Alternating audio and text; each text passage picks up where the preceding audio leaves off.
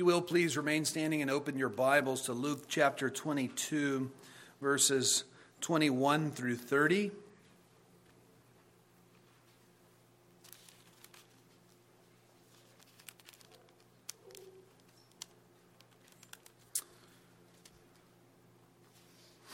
This is God's holy word, inspired by the Holy Spirit and written for your edification. Please give it your full attention. But behold, the hand of him who betrays me is with me on the table.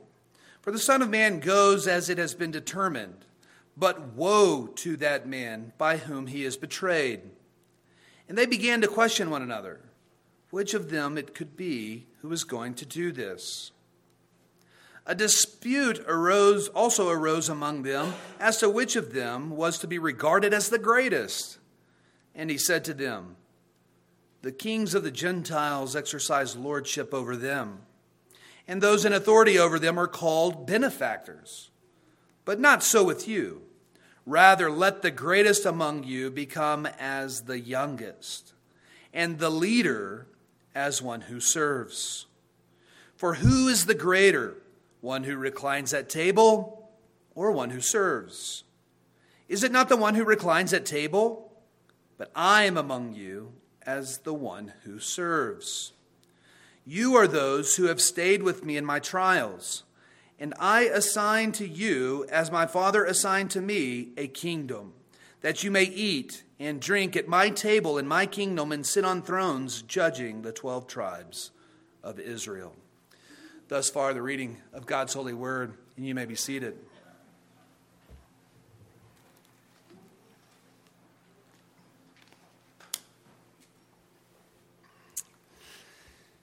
Have you ever had a family dispute on a very special day?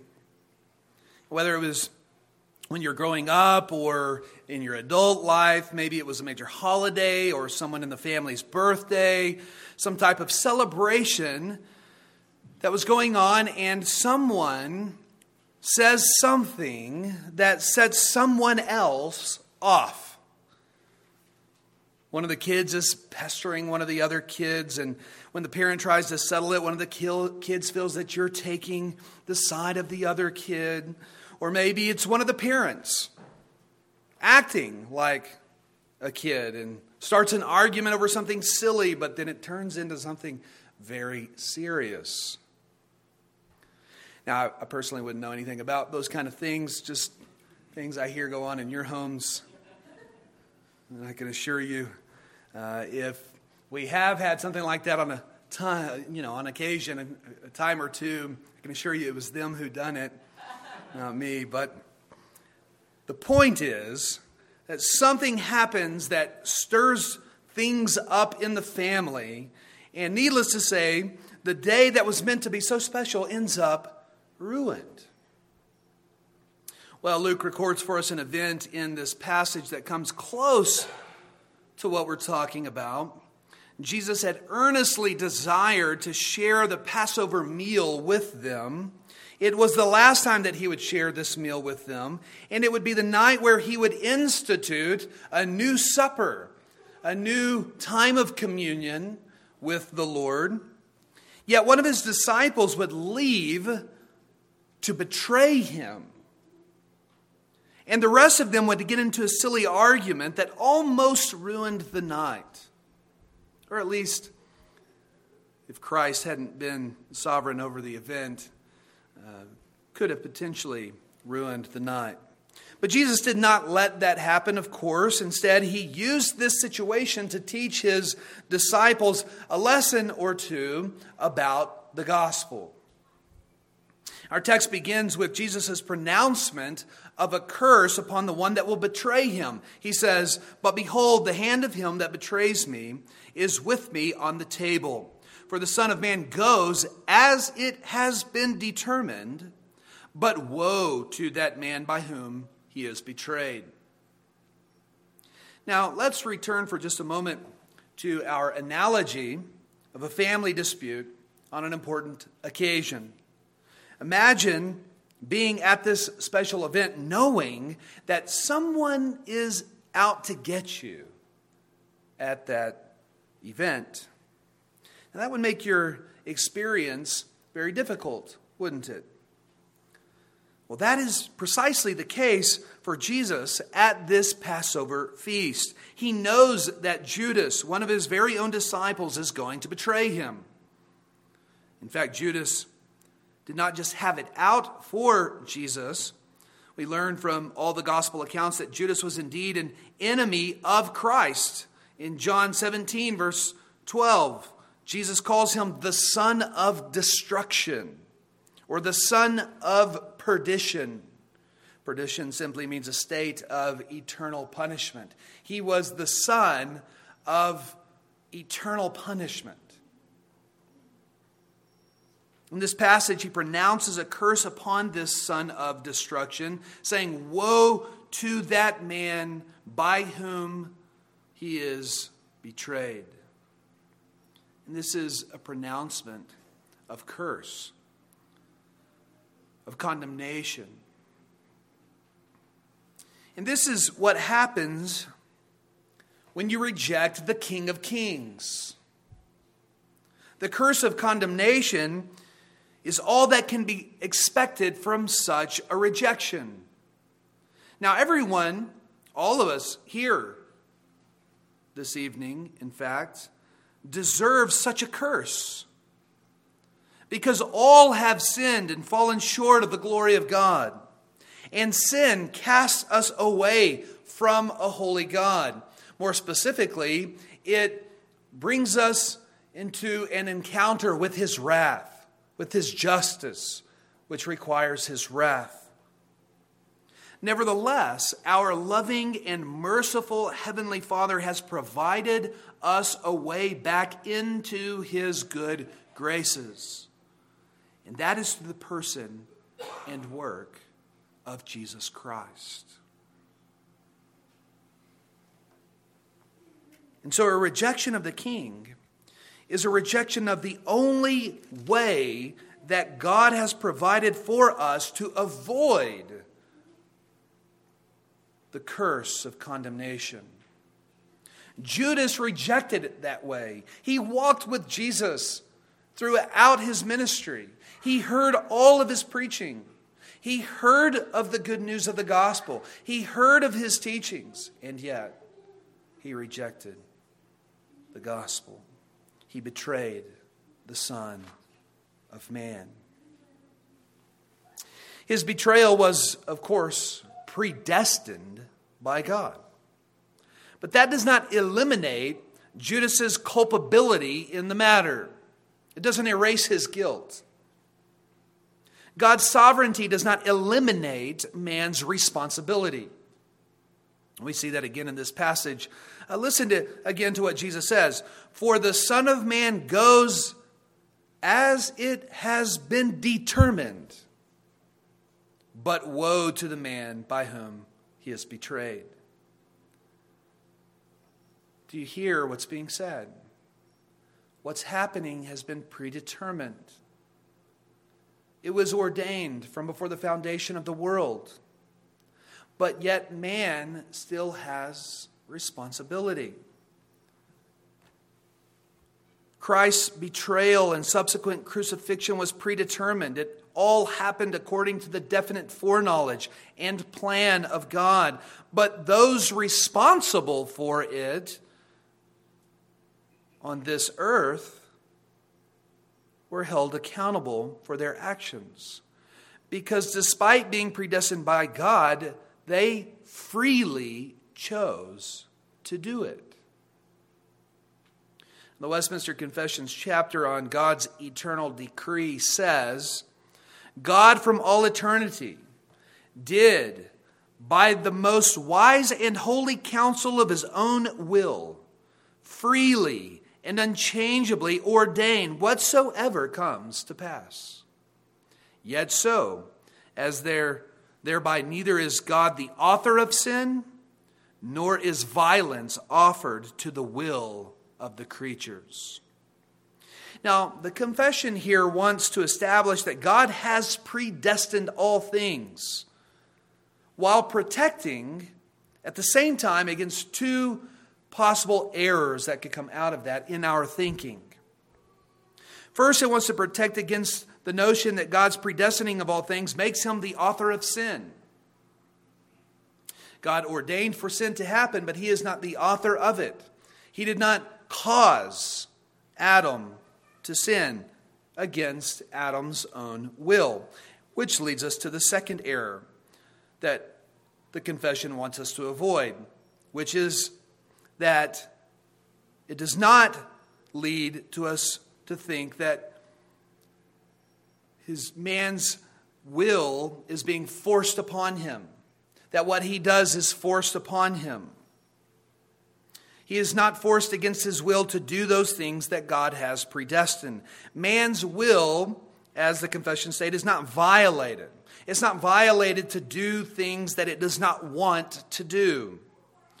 And so let's bring this back to our text.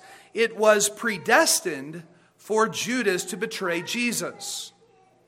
In fact, it was prophesied about in Psalm 41, verse 9, which says, Even my close friend in whom I trusted, who ate my bread, has lifted his heel against me.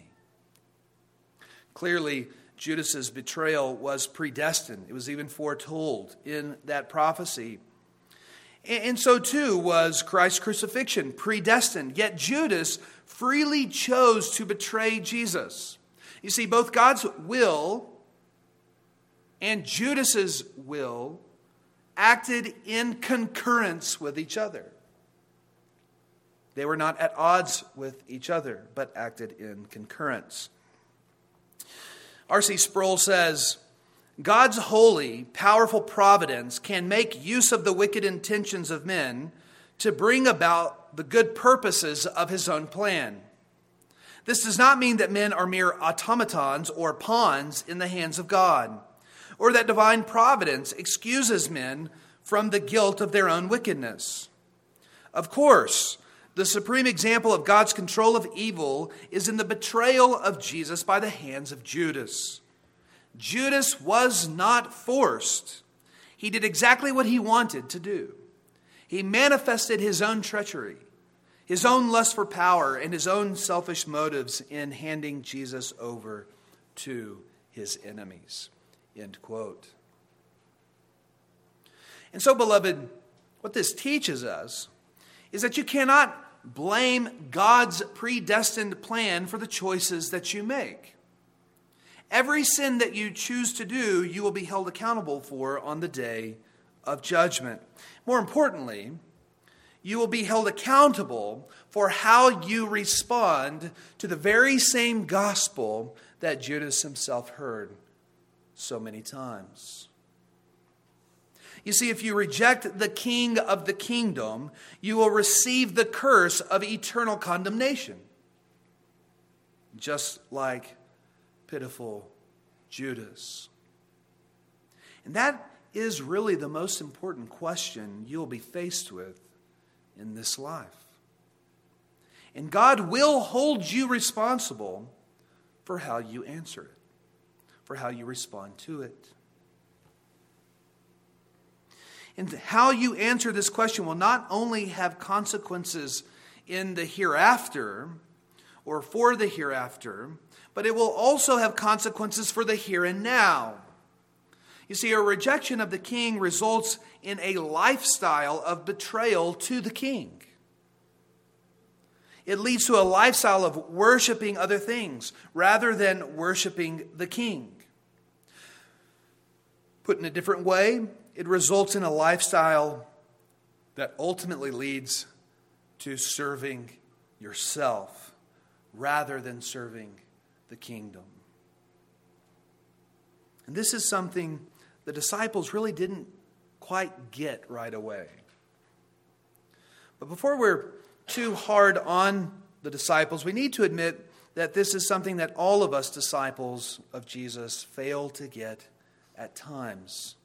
Their failure is often our very own failure. And so, what was their failure? Well, immediately after Jesus pronounced the curse upon his betrayer, they began to question each other to determine who it was that would betray him. And notice the argument that follows after this discussion.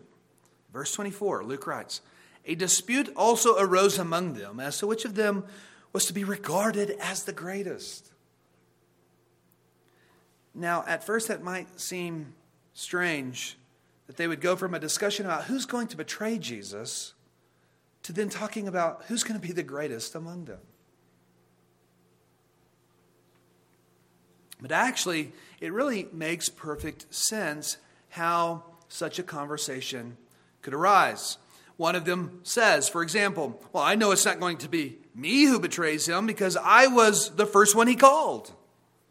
Another one says, I know it's not going to be me because I was with him on the Mount of Transfiguration. And then another one says, Yeah, but you were the one that didn't have faith when he called you out onto the water. True, but you were the one that didn't. While I was the one that, well, I must be the greatest because. You see how something like this could have happened, could be discussed. And we think to ourselves, how ignorant, how foolish would they have to be to discuss something like this with Jesus right there in the upper room on the night of the Passover. But do Christians not do this very type of thing even today? Churches judge their greatness by the sizes of their ministries. Pastors judge their greatness by their popularity. Congregants judge their greatness by how spiritual they are. It's no different today than it was in the day of the disciples at the Last Supper. And so here is this special meal that Jesus has earnestly desired to share with his disciples. And like little children, they break out into an argument about who is to be the greatest. Perhaps the disciples in this moment deserved a rebuke from the Lord. But instead, Jesus takes the opportunity to extend grace and to teach them a lesson. Now, every situation is different, and sometimes discipline is necessary.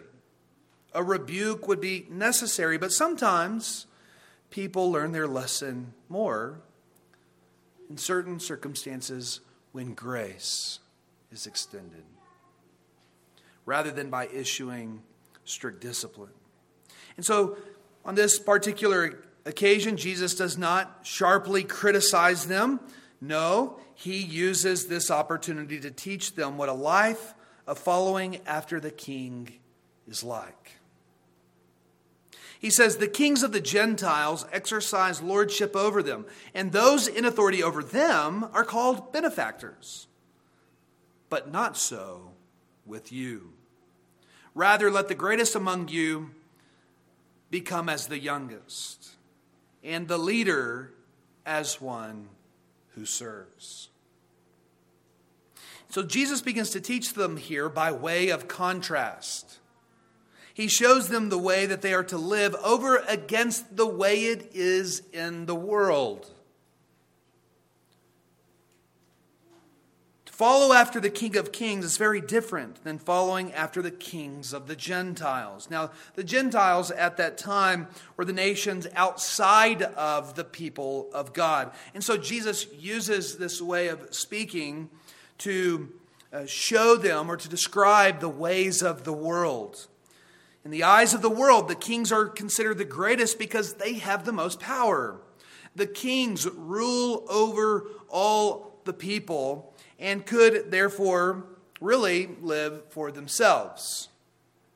In spite of this, he wanted all of his subjects, that is, the king wanted, would want all of his subjects to think of him well, would want to think of him as a benefactor, so he would command them to call him as such.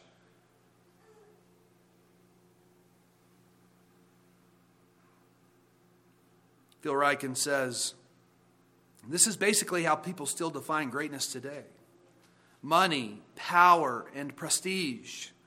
A clear example comes from Harvard University, where MBA students were assigned to keep or assigned to develop a strategic plan entitled, What Do I Hope to Achieve in Life After Graduation?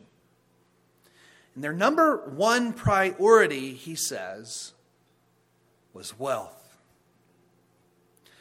Number two, notoriety. And number three, status. Yet none of the students said anything in their strategic plans about serving other people. And this is the way that it is with the world. But Jesus says, not so with you. Rather, let the greatest among you become as the youngest, and the leader as one who serves. In other words, for those that follow the King of Kings, greatness is defined by acting as the younger and by acting as a servant. What does he mean by saying, let the greatest among you become as the youngest? Well, you see, in their day, and, and maybe more so than in our culture today, but the younger honored and respected the experience and wisdom of their elders. They considered what they said as more weighty than their own. That, that is my elder. What he, ha- what he has to say is a value. And so Jesus was saying that in the kingdom of God, you should consider others as more important than yourself. That what they have to say is of great value to you. He's not necessarily saying that the younger should honor the older. That's true. That's another principle that we'll find elsewhere in Scripture.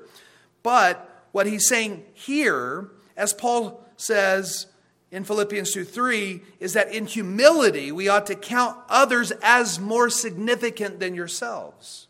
The younger would consider the older as more significant. And so what he's saying is that whoever you're talking to, regardless of their age, regardless of your age. Consider what they're saying as of value. Consider them of value and importance and as more significant than yourself. Consider them as worthy of your time, your attention, and your effort. Along these lines, in the kingdom of God, the leader is one who serves. Kings are meant to be servants of their kingdoms. They don't always think of it that way, but that's what they're designed for. And unfortunately, that's not always the way it has gone in history. It's typical for public officials to think that their constituents are there to serve them. But that's not the way that it is in God's kingdom. In the church, those whom God has called to be leaders the deacons, the elders, are servant leaders. They lead in service. Their time and energy are meant to nourish, care for, and protect the sheep. It's a service of sacrifice, a labor of love. But this is not just the case for ordained offices in the church. We might even think about the wedding celebration last night. And at the wedding service and in the sermon, you know, I spoke about Noah as the leader of his home. He's called to be a servant leader. You husbands are called to be the heads of your household. And that means you are a leader in service. You are to serve your wives.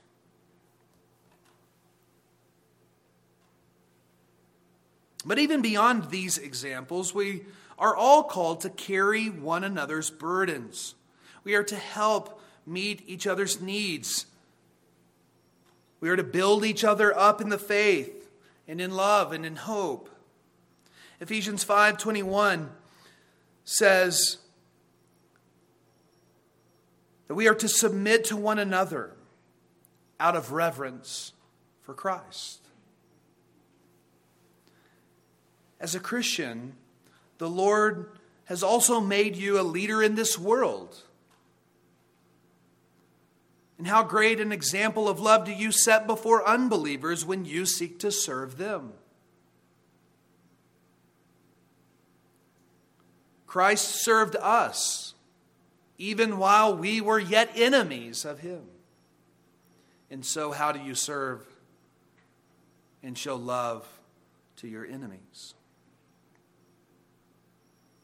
And so, do you see how Christ uses this time, this sort of chaos conversation that has gone awry, and takes the time knowing that they don't always get what they need to get. And he extends grace and he uses it to teach them. He's patient and he teaches them. The lesson he taught them that night was not only in word, but also in deed. Luke doesn't actually record this for us, uh, but the Apostle John does. You see, this was the very night also in the upper room that Jesus took off their sandals and washed their feet. That's something in their day that the servant of the house, the bond servant, the house servant would do for those who came into the house. And yet, Jesus, on his knees, took off their sandals and washed their feet. The King of glory washed their feet.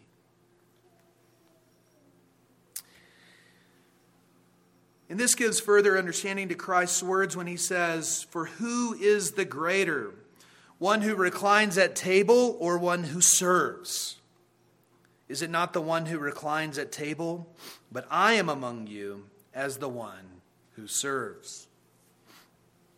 And so, following after the king means living like the king. He is not like the kings of the Gentiles. He actually is a benevolent king that serves his people. And that is precisely what the Lord's Supper was showing them that night. They were at the Passover feast, but he would institute the Lord's Supper there. And that's what it was showing them that he had come to serve them. He would even lay down his own life in service to them. His body would be broken and his blood would be shed, a total act of service to save his people, to save wretched sinners like you and me. Just as he says in Mark 10:45, the Son of Man came not to be served, but to serve and to give his life as a ransom for many. And so, if you are a follower of the King of Kings, and that is what your King has done for you, and in following after him, you should imitate in serving others. And this is how your life should be characterized in this life. Leon Morris writes Jesus is not saying that if his, if his followers wish to rise to great heights in the church, they must first prove themselves in a lowly place. He is saying that faithful service in a lowly place is itself true greatness. You see, I think too many times we have been influenced by the world's definition of greatness. But when we follow after the King, then where else are we to turn to look to greatness but to our Savior, Jesus Christ? And so Jesus has taught his disciples, he has taught us two lessons thus far. But he has one more lesson for them a lesson about the believer's life in the age to come. He says, You are those who have stayed with me in my trials, and I assign to you, as my Father has assigned to me, a kingdom, that you may eat and drink at my table in my kingdom and sit on, the, on thrones judging the 12 tribes of Israel. And this lesson is directed first and foremost to the original disciples, though after looking at that, we will look at the implications that it has for us as well. Now, he promises his apostles a kingdom, specifically his kingdom. He, of course, is the king of that kingdom, but he promises his disciples that they would have a share in dominion over that kingdom. And this promise is about the promise of the coming of the kingdom and its final manifestation when Christ returns. The kingdom is not yet, at this time, in its fullness. But when Christ comes, it will be complete. And the original disciples of the Lord will have a position of authority over the 12 tribes of Israel, as Jesus puts it.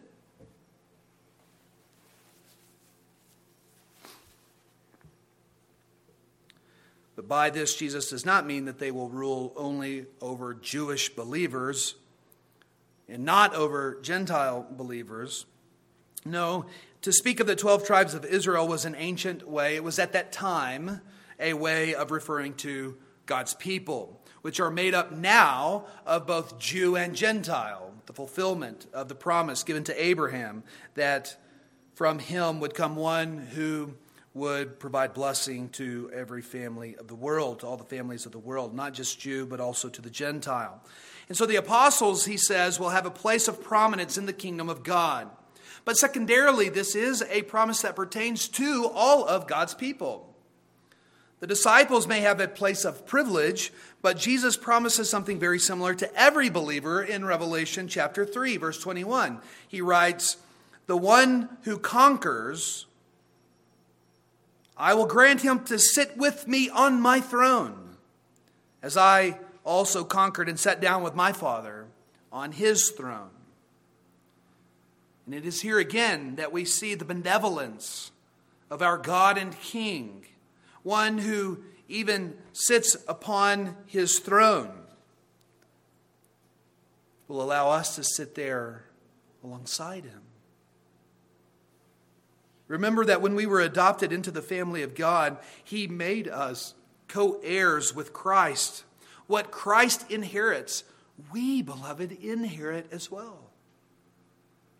This does not mean that we are equals with Christ in terms of His being.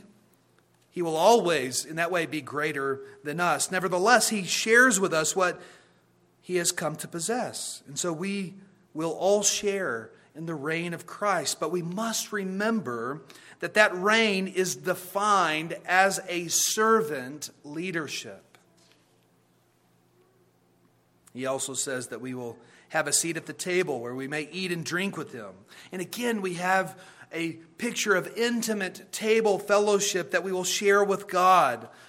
And the blessing here is not so much on the eating and drinking, but who you are eating and drinking with who you are seated at the table with. The king has given you a seat at his table. And so we have two images here that Jesus wants us to see. You see, by sitting on his throne, he is saying you will have a position to serve others. But by sitting at the table, he is saying you also will be served. And I can't help but think that this is being pictured each week as we partake of the Lord's Supper. As Christ serves the disciples, so he will serve all his people from east and from west who come to recline at the table in the new heavens and the new earth. Our God and King is telling us that he will give himself to us in an intimate communion bond that will be eternal. And in that day, there will be no one who comes to the table that might ruin the meal, for it will be a perfect, eternal day. May that day come quickly, and to him be all praise and glory, both now and forevermore. Amen. Let us pray. Our most gracious Heavenly Father, we thank you for Christ, who first and foremost came to secure our promised eternal inheritance, to redeem us from our sins, and to prepare us for heaven itself, but also, in doing so, gave us the perfect example for how to live and how to follow after Him. We pray that you might supernaturally work your grace in us by your Spirit, that we too might be those who serve, that we might be those who consider others as more important than ourselves, that we might not seek to serve only self or to seek primarily self, but to seek to serve others. This we pray in Jesus' name. Amen.